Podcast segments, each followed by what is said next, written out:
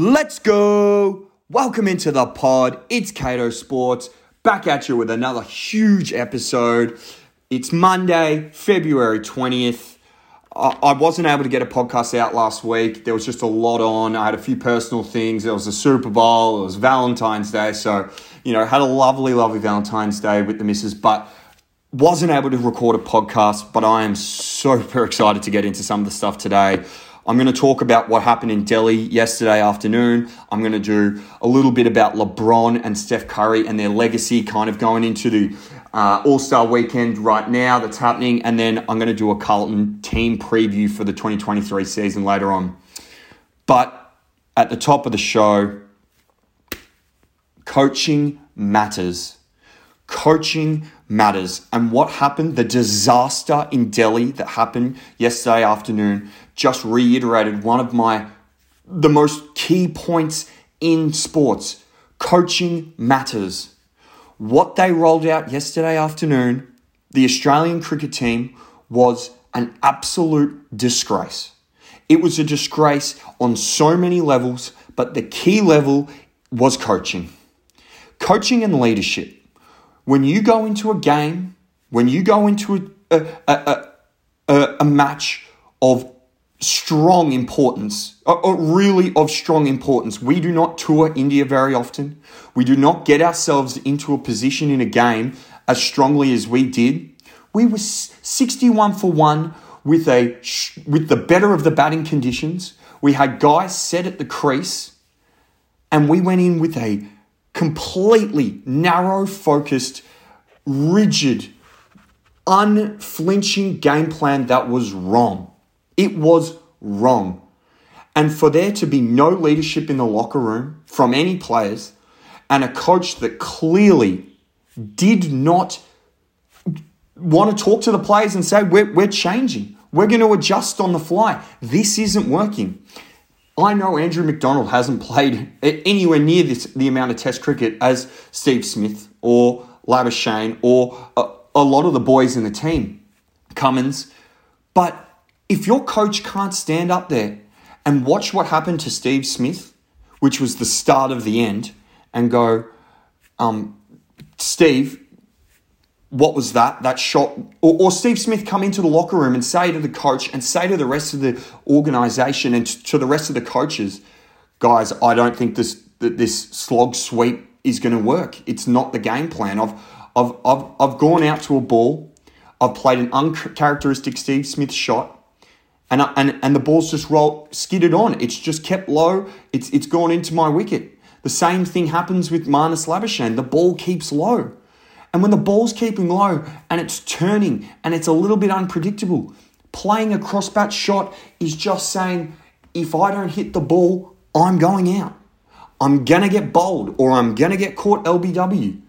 It, the fact that, that's, that we couldn't change is, is it's a disaster because and the sim the, the symbolicness of that disaster was the Cummins wicket where he's gone out with the drinks break with three minutes to compose himself with the time to just go okay we're in trouble right now. I need to stay. I need to value my wicket. There was way this didn't happen. For the last 20 years we have not had a team and a and, and a group of players unvalue their wickets. They everybody knew that you fight tooth and nail to protect your wicket to stay at the crease for as long as you can. And when they bowl a bad ball, you put it away. But if they're bowling well, you stay out there and you stay with it and you stay in front of it. You use your feet. You get to the to the bounce of the ball. You have so many different weapons in your artillery as a, a as a batsman to not use anything other than this random sweeping and and and I mean in some situations reverse sweeping by Alex Carey and, and Kuhnemann. Reverse sweeping. It that that that isn't that is a failure. And that comes back onto a guy that does that shouldn't be the coach right now. If you're not if you're not telling players, guys, we, we need to make adjustments really quickly. If your leaders in your locker room aren't saying, we're making adjustments, then you're not doing your job as a coach and your staff are not doing the job. They you know, maybe they should be filling up water bottles or, I don't know, warming the towels. I, I don't know what you're doing as a coach if you're not able to communicate with your players and go, guys, we need to make adjustments really quickly here because this is crumbling beneath us. We are we're in free fall and we need to hold on to what we have. And I understand that pressure builds and we and we panicked. And when pressure builds, that's when leaders stand up in your locker room. Uh, uh, Renshaw is, as as Gerard Whateley said, Renshaw is unselectable. He had one shot choice. I'm going to sweep everything. that is that is just a gross way to you can't be a batsman and go into a test and have one shot. So I agree, he is unselectable going forward. David Warner has done completely nothing, and yes, he has been a great servant of the Australian cricketing community and done very well for very long. He is un, he is unselectable as well. He is not batting anywhere near what we need to and not looking after his wicket. This wouldn't, I mean, as much as people like to look at hindsight, but this wouldn't have happened under Justin Langer. Justin Langer would have driven into the play. As soon as Smith goes out, uncharacteristically, the way he did with a weird stroke, Langer is, is, is on him and saying, mate, what the hell are we doing? If, if, if, if that was going to be Langer's game plan, which I seriously suspect it wouldn't have been, but if it was, he would have said, boys, let's change pretty quickly. We are seeing that the ball is keeping low, it's skidding on, it's turning a little bit. Playing crossbat shots is not going to work for us. We need to get out to the to the ball, and we did do it successfully in the first innings with with both Handscomb and Khawaja building really good innings in tough conditions by waiting on the ball, staying in front of it, making sure we're playing good strokes, putting away the bad ones because I don't think India, as well as it looked, they weren't bowling amazingly. They were just they were just they just realized we had one one trick in our bag and they were going, look, if we put the ball on the stumps, they're going to miss them. And we did. So I, for the Australian team going forward, there needs to be bulk changes. And Cricket Australia really need to look at the leadership of the team and the coaching and go, who are we? What are we rolling out right now? Who is who is responsible for this one rigid game plan that we just haven't put anything out like that in a while in, in Australian cricket. Something so just rigid. Something that's not not we're, oh we're not changing in the middle of the game. We're not talking to each other. We're not communicating. We're not working on the fly. That that, that in, in no sport in the in the world do coaches go in and go, "Oh, we've got one game plan and we're gonna we're gonna play our way." And you can have a game style and you can have you know ideas around how it's going to work, but if you're not making adjustments, and in cricket you can make adjustments. That's the thing. It's not like you know you you can't make adjustments. You've got guys sitting in the locker room just sitting there waiting for their chance to go in and bat next. If your coach isn't going, geez, guys, look, look, the ball's keeping low. It's turning a little bit. You know, Ashwin is is just bowling really at the stumps. We need to be getting out to the pitch of the ball, you know, and we need to really just lock in for a little bit. And, you know, there's no need to play extravagant strokes at this point in time. We're winning. We are winning in the game. It's not often you get put into a situation in India on the subcontinent where you are winning the game and comfortably, at the start of the session, comfortably winning the game and we decided no, we're going to slog sweep the ball repeatedly. I don't know how you actually how do you come back from this? I don't know because the the coach his head is on the line and the leadership group is head because you've got Steve Smith the ex-captain and Cummins the current captain buying into a what is a horrendous game plan and they're not standing up and going, guys, we need to make a change. And you, you you're pushing these ideas onto guys like Alex Carey and and Kuhnemann, who are rolling themselves out there and making us. They're embarrassing us. They're embarrassing us. They're embarrassing themselves and they're embarrassing the country with this T20 random reverse sweep shots. Uh, I, there's going to need to be bulk changes made, and we need to do something because we've got two more tests to go, and I, don't know who's going to stand up in the locker room, but someone does because otherwise we may as well pack up our things and go home. Uh, understanding the conditions is half the game when you're playing on a completely different wicket to you do to you have at home and we just didn't understand that we didn't we went for no lead up tests we didn't want to have any practice matches we're, the coaching staff are culpable for that as well not giving players time on the types of wickets that we were going to play on it's a failure on a lot of a lot of levels and I, I don't know where we go from here but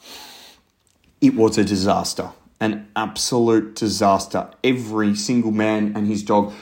Allan Border went on, on air for Fox at the end of the session and he looked he was shocked and he was in awe because I just don't think that as a captain of a team and as a captain of a country and you're representing our country, you could ever be that narrow focused and and and that unwilling to change and adapt in, in the middle of a game and that, you know, not valuing your, your wicket. You don't, being someone who plays Test cricket for Australia is one of the biggest honours in our country. And to just throw away so much time and effort and yeah, it was it was a disgrace. Next segment because I'm I'm a little bit just shocked about the cricket, but let's talk a little NBA because, I mean, the game has changed a lot. And I love how you look at guys like LeBron and you look at guys like Steph, and they've completely changed the way the player landscape is, but in, really different ways. So you've got LeBron, who, although he may have not changed the style in the game, he's always been elite at passing, elite at scoring, elite at leadership in the locker room. So is Steph. He's a leader. He's a lead on the court. He's a lead at scoring, but in different ways. So Steph has completely changed the game in shooting. Now everyone shoots on percentage. Everyone shoots, you know, more 10, 20, 30, 40 threes a game. Your best players are expected to shoot 10 to 15 threes a game because it's a higher percentage shot. And we're working with analytics now because people can make the shots. Originally, people didn't make those shots very often, so they didn't shoot them very often. But Steph's come in and he goes, you know what, I'm going to keep practicing and practicing and practicing. And now these shots are makeable. And now teams need to go after these types of players instead of having, you know, you wanted guys that were strong and, and, and Westbrook types that got to the hoop and, and they worked up and down the floor. And yeah, they missed a, missed a few shots and, and, you know, they weren't as good on defense, but, you know, they gave you really good minutes with their kind of aggressive, athletic game style. Now it's like, well, hold on we don't need many of those guys in your team. You can have one one guy like that, someone aggressive, strong to the hoop, a LeBron, but you need to surround him with three shooters and a guy who gets up and down the court, a big man who gets up and down the court. And that's a Steph thing. He has changed the way teams have built and developed. Uh, and it's really changed the game of basketball. LeBron has changed the game in a different way.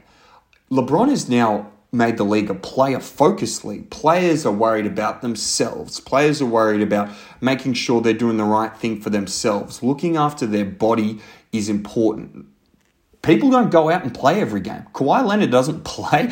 They miss back to backs. They just make sure it's about getting to the finals and being able to perform there, getting to the playoffs and performing there. So looking after your body, not playing every game of the year, that's that's a LeBron thing. You know, not taking games off if you need to to make sure that you're right for the right time of the year. Jordan used to play every game. Uh, uh, for many years, Kobe would play every game, but people have decided no, it's not about the regular season, it's about the playoffs. LeBron got to the playoffs every single year and he was primed and ready to go to the playoffs every single year. It's about looking after your brand as well. LeBron, like everyone said before them, Jordan was dunking in the dunk contest. LeBron, no, I'm not going to do that. That's not me. I don't want to get injured playing in, in some game that's not important to me winning a title. Now, guys like Ja Morant, they won't dunk. No one wants to dunk anymore. We got Mac McClung in the in the dunk contest.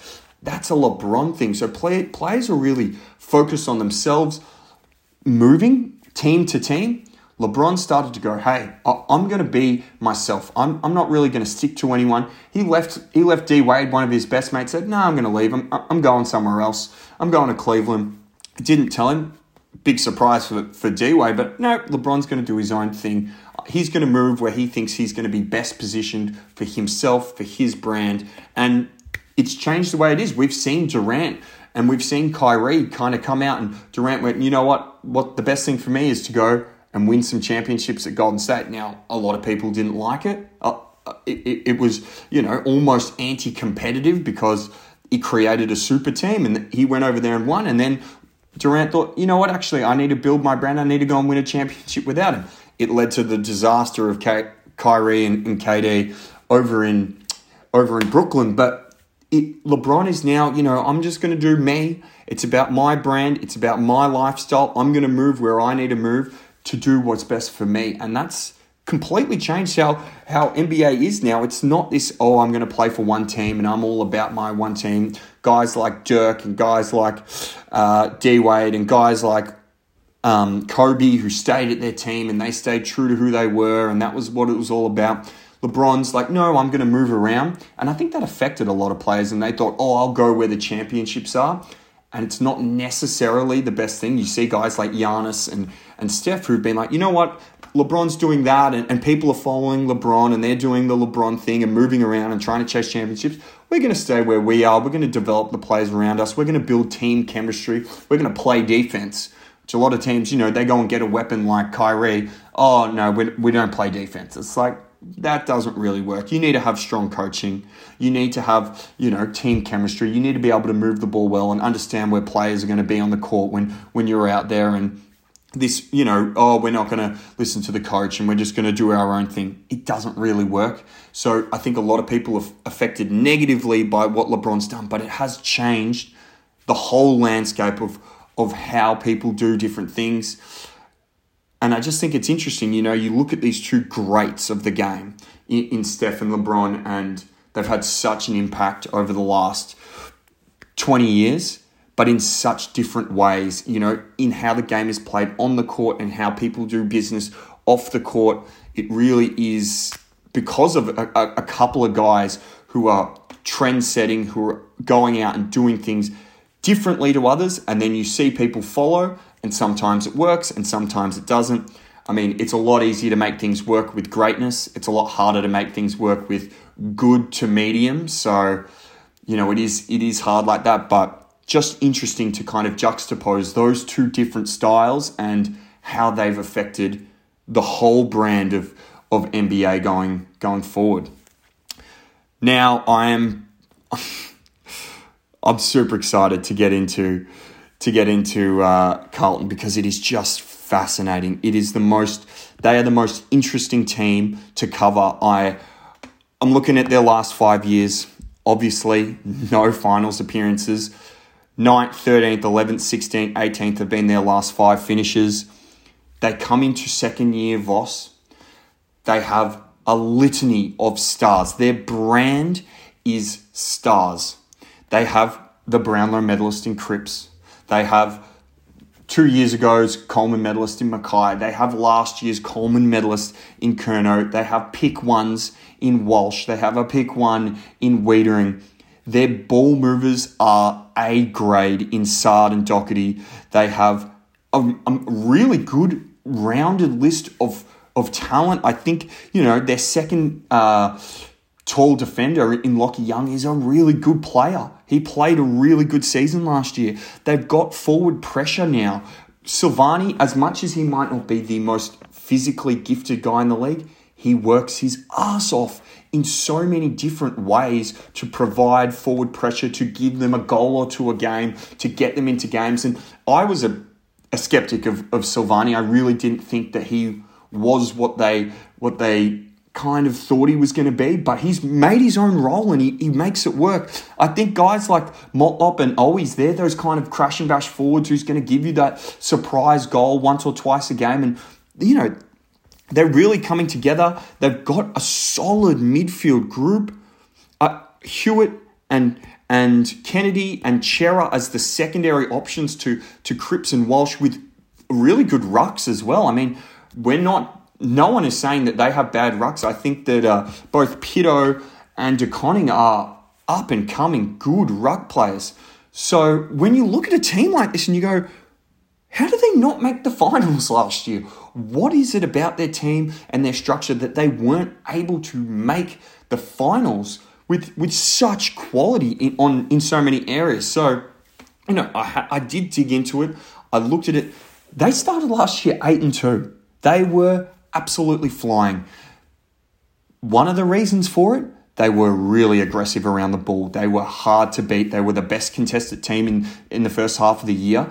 And they really did put a lot of pressure on teams because they won the ball out of the, the midfield first and they were getting it into Curnow and McKay with really good precision. And I, I do think with forwards like Curnow and McKay, you want that midfield who can get you those contested balls. But what happened in the second half of the year was they wore themselves out a little bit. Those real tough nut, real strong inside mids, their Crippses, their Kennedys, their Hewitts, they're a little bit more bigger bodied.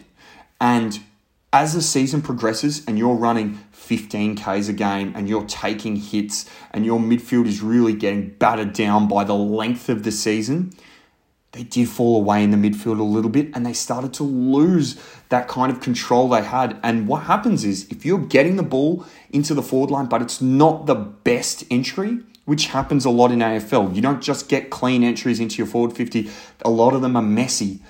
If your midfield can't turn around after that battering midfield contested uh, stoppage situations and then go, oh crap, I need to defend. I need to find my man. I need to find my space. If you're running a zone system, you will get torn apart. And quick teams, it, they will just push it through. They'll scrap their ball forward and they'll get it out to guys. And then the ball's kind of tearing through the middle. And you go, geez, how was Cripps' defensive effort? Or how was Kennedy? Was he running as hard as he was off some of these halfback flankers and kind of quicker midfields of, of other teams? And you'll find that you know, the younger teams that might not be as as as game ready, they don't have that inside midfield nous, but they do have that speed and pace on the outside. And players coming through have skills and they're going to burst through. And Carlton got exposed a little bit just because of that big midfield. So I think one of the most important things for Carlton this off season is okay, we know we can win enough ball around the midfield, but when that ball goes forward, how quickly do we move to set up? You watch Geelong's and you watch Melbourne and you watch Collingwood. When they don't have the ball or the other team has the ball, Fremantle as well, they are un- they are unflinching in their attack on the opposition and pushing and taking space off them and tackling and putting forward pressure on the ball and making sure that there is no easy outs. People aren't getting out in space and people aren't cutting through lines of defense and getting it into you know, I think the back line of Carlton is strong. It's not the strongest in the league. It's got some good players, but if you can move the ball with speed through any team, you're going to expose anyone in the back line. So you have to have that forward pressure on the ball. So as I don't, uh, I really do think Voss is one of the better coaches in the league, and he will show it this year. I think you can't be the best captain of all time, have the leadership, have the understanding of the game, and not be able to look at season one and go, geez, there's a lot of good things to take out of this. We're going to build on that into season two. I really think Carlton are going to have a good year because I trust in the process. I think Cripps is a very good on field leader. I, I think that Carlton, maybe from a list management standpoint, in the, in the past, have always been like, you know what, we're going to go and buy a player to fill a position rather than we're going to build around what we have and go to the draft and, and collect guys. They've been a little bit, you know, kind of uh, trigger happy on free agents and paying guys big money. And then you go, oh, geez, did that guy perform? And it's left holes in their team because if you want to go out there and win a game of football, you need 22 really good players. And you want to win a final, you better have 26 good players because guys get injured. So it really is important to have a rounded team. And they've been a little, oh, we'll go and get the next best thing and he'll be awesome for our team. And that's why they've got all these guys on big money, like, you know, uh, Jack Martin got paid highly, and Zac Williams, who got paid highly, and, and McGovern got paid highly, and Cerra's getting paid highly. So they've got all these guys who, you know, maybe are getting more than they need to. They've got the team now, they've got the players. Curnow and McKay are too good to not be playing in finals. They are way too strong. Their midfield is too good. Cripps and Walsh, I know Walsh is going to be out for a little bit, and that does hurt them because he is one of their hard runners. He is one of the guys that works both ways really hard. Going to hurt them, I think, early, but they, they've probably got enough talent to overcome at the start of the season. It's just have they got that team defense mentality for later in the year when they're beat up and their midfields, you know, had to run 15 Ks a game and there's a lot of pressure? It's it's will those you know mid tier guys, will your Fishers and will your Owies and will your Kennedys and your Cerras, are they going to run really hard defensively and put the pressure on that a team like Collingwood did with those secondary players, with those guys that people you know they don't know as much about those you know Beau McCreery types who come into a team and you go, oh, geez, who's this guy? Well, he's laying, you know, eight tackles a game. He's he's bouldering through guys all the way to the end of the season, opening up opportunities for their forwards to score. So, yeah, I mean, I am I am so fascinated around Carlton. The culmination to last year with that epic at the G. I went to the game. I I, I rewatched the game the other day because I thought it was important to just understand. You watch the game, you go, geez, Carlton are a really good football team. They played such a good game. It's just, can they continue on and not lose games to teams? They lost a game late in the year last year to Adelaide that they should not have lost. And it's just a team like Adelaide with some, you know, young kids who don't know better than them, who are going to run a little bit harder late in games because they're, you know, gunning for a spot in the team. It's those games that you've got to have leaders step up and you've got to close down. You've got to be relentless in, in, in putting away teams to secure yourself in a spot in, in the finals. So, big season to come. I, I, I just, I love the way Carlton play. And at their best, they are one of the better teams in the comp. You just can't let yourself be complacent. The best teams when are never complacent. Geelong don't lose games that they're not meant to, and they haven't for many, many years. They just don't do it. They take a team comes comes to their house, comes to Geelong, and they whack them, and they go, "Thanks for coming. Book your flight home. Take the bruises. We'll take the four points."